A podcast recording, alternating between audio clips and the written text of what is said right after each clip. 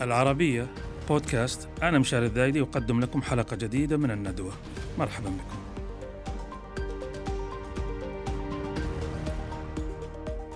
ندوة اليوم عن حدث هو مفتاح لما سيجري أو جرى في الشرق الأوسط.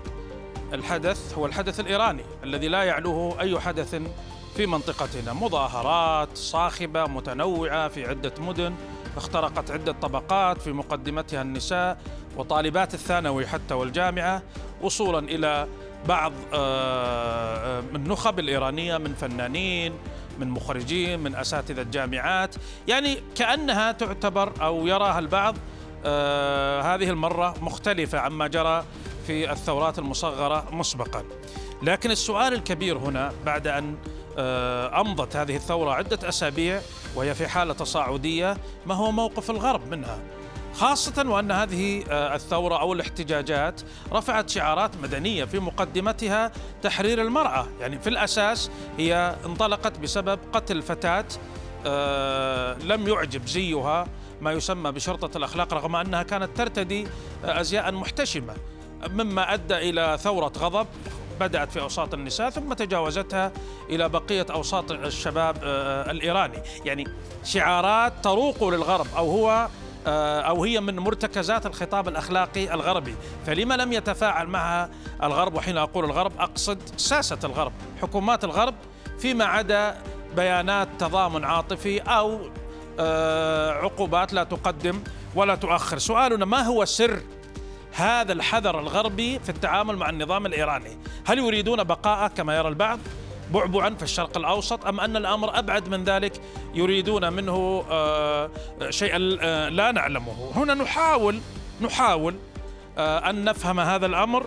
صحبة شركائنا في ندوة اليوم من السعودية هنا في الرياض الأستاذ منيف عماش الحربي الكاتب والمحلل السعودي ومن عمان الدكتور نبيل العتوم الباحث الأردني المتخصص في الشؤون الإيرانية. أبدأ معك أستاذ منيف.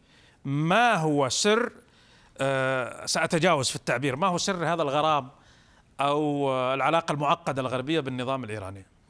طبعا آه، أخ مشاري هناك عدة أبعاد.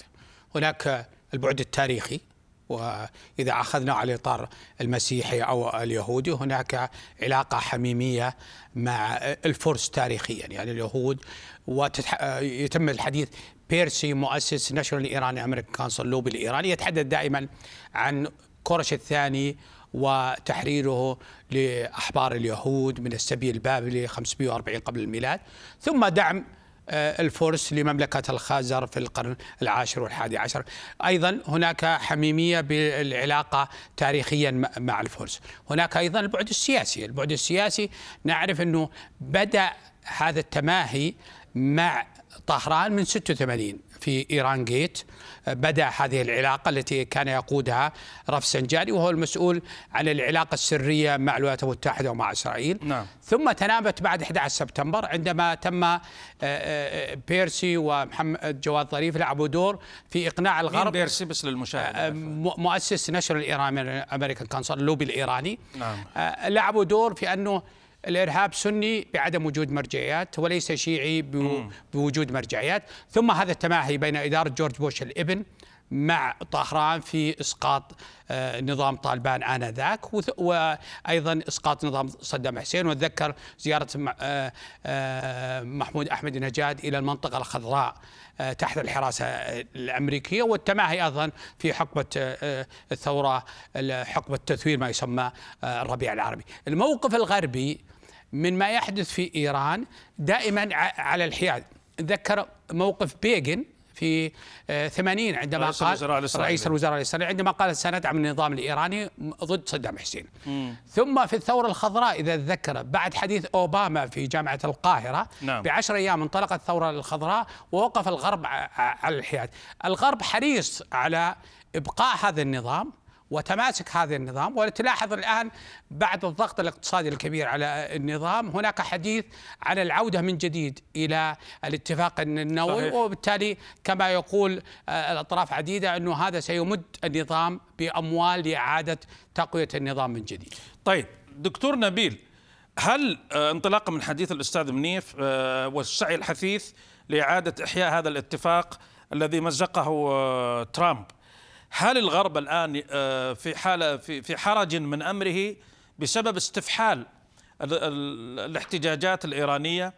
يعني أتته على غير ميعاد أو على غير توقيت؟ ما هو رأيك في هذا؟ مساء الخير أستاذ مشاري تحية لك ولضيفك العزيز. بداية أنا من الناس اللي اللي درس في إيران و في العلوم السياسية في برنامج الشؤون الإيرانية في الدكتوراه. ثم بعد أن عدت أستاذ مشاري حضرت معي جميع الكتب المدرسية الإيرانية من الصف الأول الابتدائي ولغاية مرحلة البيش دانشجا أو مرحلة ما قبل الجامعة كما يقولون. قمت بتفكيك شفرة الدي إن اي للفكر آه، التربوي الإيراني. ووصلت إلى نقاط مهمة ومحورية من هو العدو حسب ما يغرسه الفكر التربوي الإيراني؟ العدو ليس الغرب. ليست أمريكا. وبالمناسبة ليست إسرائيل. العدو الأساسي لإيران هم العرب بالدرجة الأولى. وبالتالي لا تجد أي نصوص في هذه الكتب لا تتحدث لا عن إسرائيل من ناحية ولا عن آه، الولايات المتحدة الأمريكية باعتبارها عدو ولا للدول الغربية. على العكس هم يشيدون بما يسمى بالإنجازات الغربية.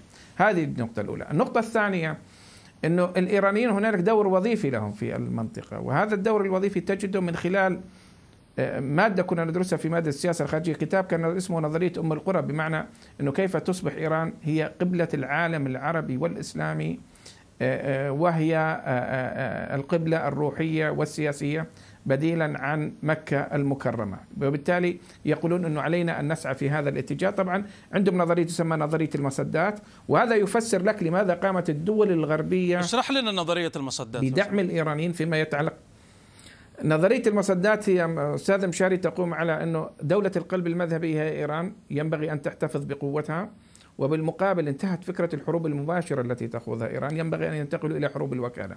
لأن من يقوم بحروب الوكالة نيابة عن إيران؟ يقوم عنه الآن العراق هو المصد رقم واحد للدفاع عن المجال الحيوي الإيراني. وهذا بفسر لك لماذا قامت الولايات المتحدة الأمريكية بتقديم العراق على طبق من ذهب إلى الجانب الإيراني. المصد الثاني هي الأقليات الشيعية الموجودة في المنطقة.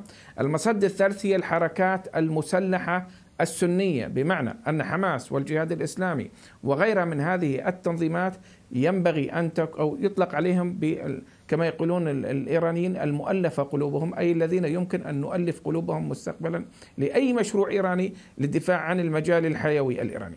الآن ضمن هذه الرؤية أو ضمن هذا الإطار الإيرانيين بدأوا يفكروا باستراتيجية تنمية هذه المصدات عبر ما يعرف بتحويلها إلى جيوش موازية. بمعنى إنشاء ميليشيات الحشد الشعبي في العراق واستخدامها ليس فقط لإسكات السنة هناك و آه، لممارسة مزيد من التهديدات ضد الدول العربية بل أيضا استخدامها إلى الداخل الإيراني. لكن لكن لكن لكن, مشاري تم لكن إذا تأذن لي تم توظيف دكتور نبيل إذا تأذن لي هذا موضوع مهم.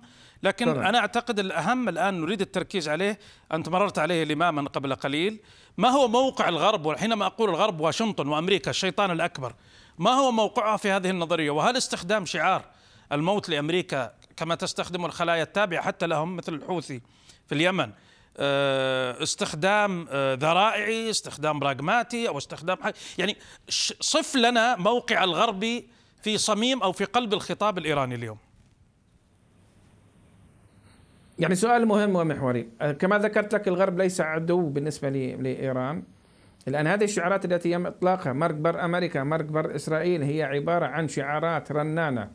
لا مجال لها على أرض الواقع بل على العكس من ذلك تماما. هنالك توافق امريكي ايراني في كثير من قضايا المنطقة. وإيران أستاذ مشاري هي أحد الأدوات الفوضى الخلاقة التي تسعى الولايات المتحدة الأمريكية والغرب لتوظيفها حتى تبقى في المنطقة. وما يفسر هذا الأمر حتى الاتفاق النووي اللي تم في يونيو من العام 2015 الآن تم منح إيران دور محوري وكبير عن طريق فصل ثلاث مسائل أساسية عن الاتفاق النووي. دور إيران مزعزع للأمن والاستقرار من خلال مداخل الأزمات الإقليمية وبالتالي إيران عاثت خراب وفوضى في المنطقة. أنشأت أكثر من 65 ميليشيا في العراق 33 ميليشيا في سوريا. حزب الله والتفريعات الموجودة في المنطقة دعم الحركة الحوثية. أيضا آه، آه، تنحية البرنامج الصاروخي وبرنامج الطائرات المسيرة وهذا بات يشكل تهديد إقليمي ودولي غير مسبوق. ملف الإرهاب ودعم إيران للتيارات الإرهابية داعش والقاعدة وأخواتها.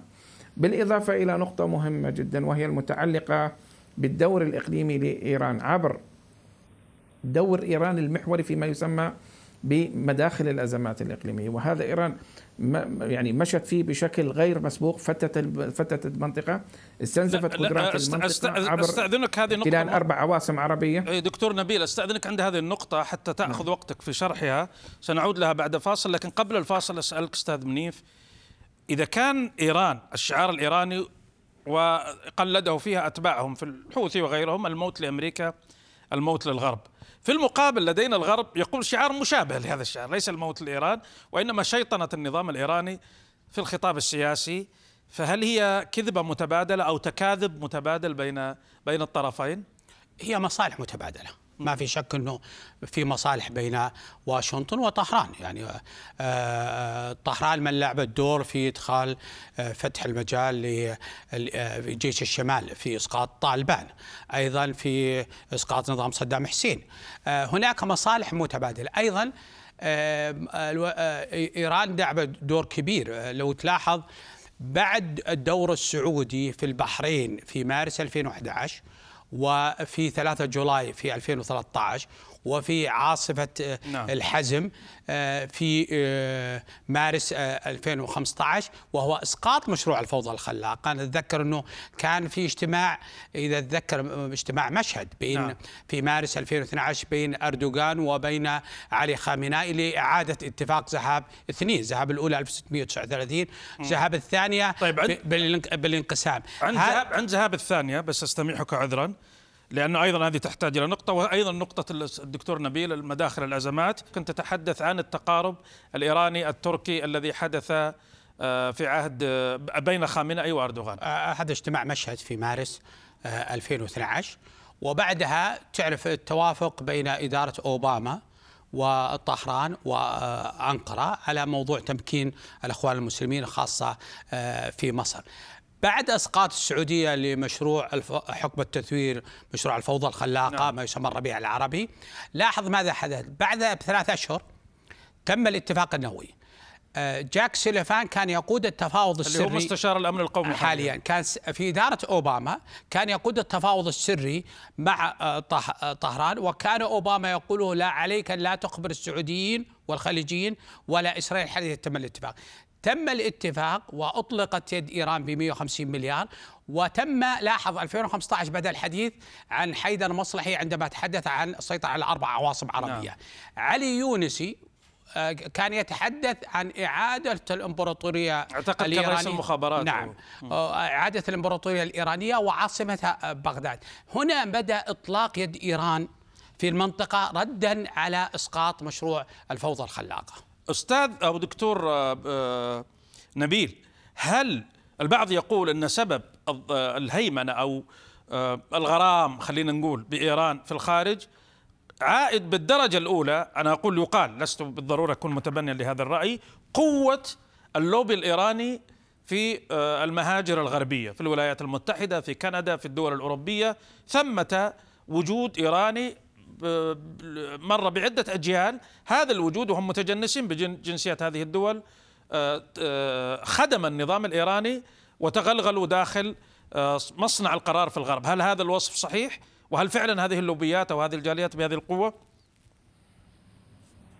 يعني بهذه اللوبيات أستاذ مشاري هي لوبيات قوية لا شك خصوصا في الولايات المتحدة الأمريكية موجودين من خلال مؤسسات صنع القرار يستطيعوا أن يتداخلوا حتى ويتصلوا مع مؤسسات صنع القرار الفاعلة سواء البيت الأبيض الكونغرس البنتاغون وكالة الأمن القومي الأمريكي. هذا واضح للعيان لكن بموازاة ذلك ما هي المنافع التي يجنيها الغرب من الدور الإيراني؟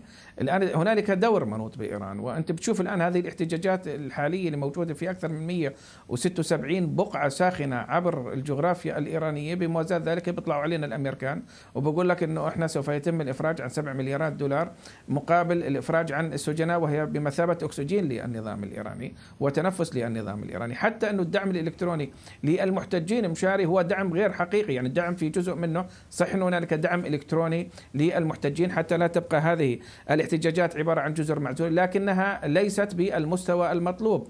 يعني هنالك قياسا بأوكرانيا. قياسا بأوكرانيا. يعني طبعا قياسا بأوكرانيا وهذا واضح. الأمر الثاني في شغله مهمه مشارع علينا إنه ننتبه لها إنه الأمريكان تعهدوا بتصفير صادرات النفط الإيرانية. الآن صادرات النفط الإيرانية 1.3 مليون برميل يوميا. والإيرانيين عام العام الماضي حصدوا 27 مليار دولار من هذه الصادرات وبالتالي أين هي تصفير صادرات النفط الإيراني، هنالك ما يسمى برقابة على البرنامج النووي الإيراني. كما تقول كما تقول الولايات المتحدة الأمريكية، الإيرانيين الآن بيمتلكوا 19 ضعف كميات اليورانيوم المسموح فيها، المسموح فيه 202 كيلو جرام، الآن ايران تمتلك 3779 كيلو جرام، الآن مسموح نصب أجهزة طرد مركزية نوع IR 1 و IR 2، الآن الإيرانيين يمتلكوا IR 6 ونصبوا 176 جهاز طرد مركزي، الآن لدى الإيرانيين برامج متطورة في البرنامج الصاروخي وبرنامج الطائرات المسيرة وهم يتحدثون انهم معنيون بمراقبة طيب طيب آه، دكتور نبيل دكتور نبيل هذا يقودني لسؤال. ومحاولة. نعم يقودني لسؤال إذا تأذن لي. نعم. إذا كان الغرب آه، لا يريد حسب التحليل النهائي اللي ما تفضلت فيه حضرتك سقوط هذا النظام وإنما يريد مثلا يعني أو لا, لا أريد أن أتبرع بالإجابة.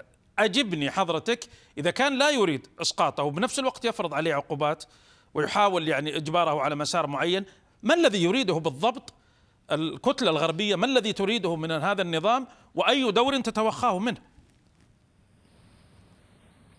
هي تريد باختصار تعديل السلوك السياسي الخارجي الإيراني، هنالك دور منوط بإيران، الإيرانيين خرجوا عن هذا الدور المنوط بهم، هم يريدون من خلال مداخل الأزمات الإقليمية استنزاف قدرات المنطقة، تحويل المنطقة الآن أنت لما بتيجي بتحضر على التلفزيون كنا سابقا عندما نيجي نشوف التلفزيون دبابة نازلة على الشارع كنا نقول هذا في فلسطين، الآن لما تكون دبابة نازلة في الشارع أنت ما بتعرف هل هو باليمن ولا هو اللي هو في العراق ولا هل هو في سوريا ولا هل هو في لبنان وغيرها من المناطق. وبالتالي نجح الايرانيين الإيرانيون في تحويل المنطقة إلى حالة من عدم الاستقرار عبر تدخلها في أزمات إقليمية غير مسبوقة وهذا بضوء أخضر أمريكي.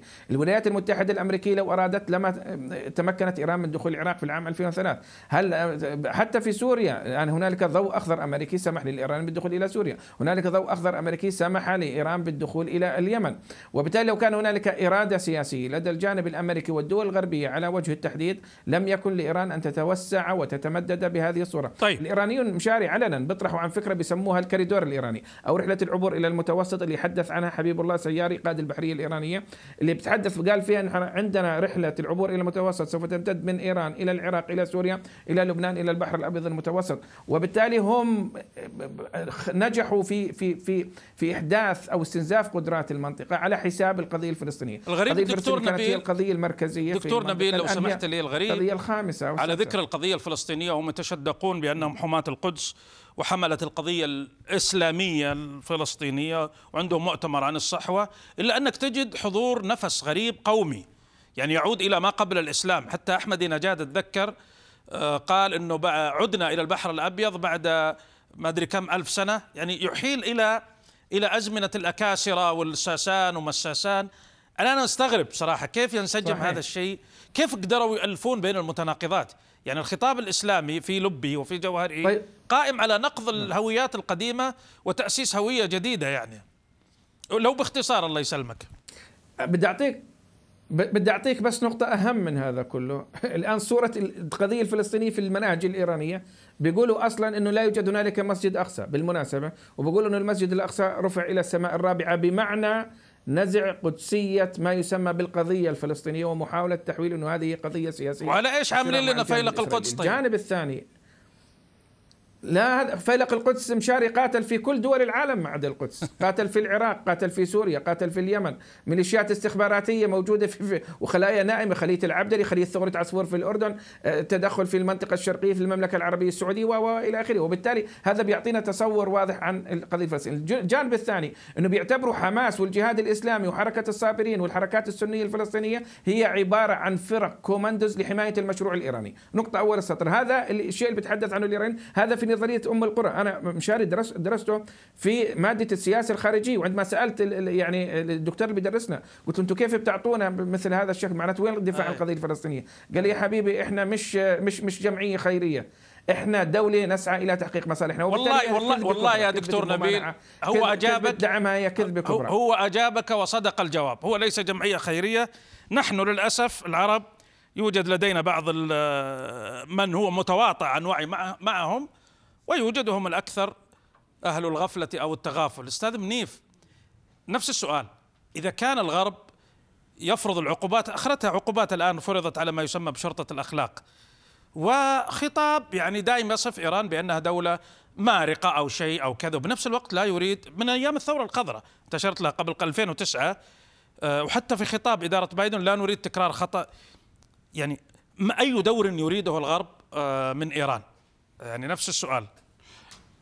ثم سأثني بسؤال آخر عن مستقبل هذه الاحتجاجات. يريد أن تستمر آه، لأنه في استراتيجية وضعها البريطانيين وانتقلت للأمريكان وهو ديمومة الخطر الإقليمي. لو تلاحظ آه، أخ مشاري هذه المنطقة كل عشرة أعوام تشهد أما حروب كبيرة أو متوسطة أي. منذ مئة عام لاحظ كمال اتاتورك عبد الناصر الشاه صدام حسين آه، على النظام الإيراني والمشروع النووي المشروع النووي له 20 عام الحديث آه. عنه فهذا جزء من ديمومه الخطر الإقليمية الولايات المتحدة حريصة لاحظ وتصريحات العديد من المسؤولين الأمريكان جعل هذه المنطقة قلقة باستمرار. طيب وبالتالي لأن الوقت يدهمني بس حتى حتى آه، أخ مشاري متى يتم التخلي عن نظام طهران إذا وجد نظام بديل يستطيع الاستمرار نظام في إيران قصدك؟ أو خارج إيران. في هذا يقودني للسؤال اللي اللي بوصل يعني عشان ما نجلد ما نقع نحن كعرب ضحية يعني مظلومية أو كذا. سؤال أرجوكم دكتور نبيل أستاذ منيف باختصار شديد. هل هذه شطارة من الإيرانيين؟ وأيضا إصرار وعناد من الغرب على تعويم هذا النظام مهما كان الثمن أم هو تقصير منا نحن العرب في شرح صورتنا؟ أجبني بإيجاز. يا آه، أخ مشاري حتى لو لم جلد الذات. المنطقة شهدت عدة مشاريع. مشروع حلف بغداد وقامت السعودية الرياض والقاهرة ودمشق بإسقاط مشروع حلف. الهاشمي آه ثم مشروع اليسار العربي وقامت الرياض بإسقاط هذا المشروع. فهذه المنطقة تشهد آه مشاريع. دورنا نحن أنا أعتقد تاريخيا نجحنا في لا نستطيع تجنب المخاطر ولكن نستطيع تقليل هذه المخاطر. وهذه والنجاة. وهذه طبيعة. لذلك لما ذهبنا إلى الحياد الإيجابي في موضوع الأزمة الأوكرانية. الروسية الأوكرانية أعتقد اضطر بايدن أن يأتي إلى جدة محاولة آه، إدراك ما يمكن إدراكه. إذا بمقدورنا بمقدورنا نحن أن نفعل شيئا وألا نكتفي بتلقي الضربات. دكتور نبيل أجبني باختصار. هل العرب لديهم ما يفعلونه آه، رغم إرادة الغرب؟ طبعا طبعا لدينا ما يفعل خصوصا الآن أنت بتسولف عن شارع عن الدور المحوري للمملكة العربية السعودية ودولة الإمارات في التعامل مع الأزمة الأوكرانية والوقوف ضد الضغوط الأمريكية، كان هذا موقف مشرف وعاد التفكير لدى القيادة نعم. الأمريكية بأهمية واستراتيجية دول مجلس التعاون الخليجي لا سيما أنه الآن المملكة العربية السعودية هي رائدة العمل العربي. وبدي أقول لك بالمناسبة والله لولا الدور السعودي إلا إيران تحتل نص العواصم العربية كمان.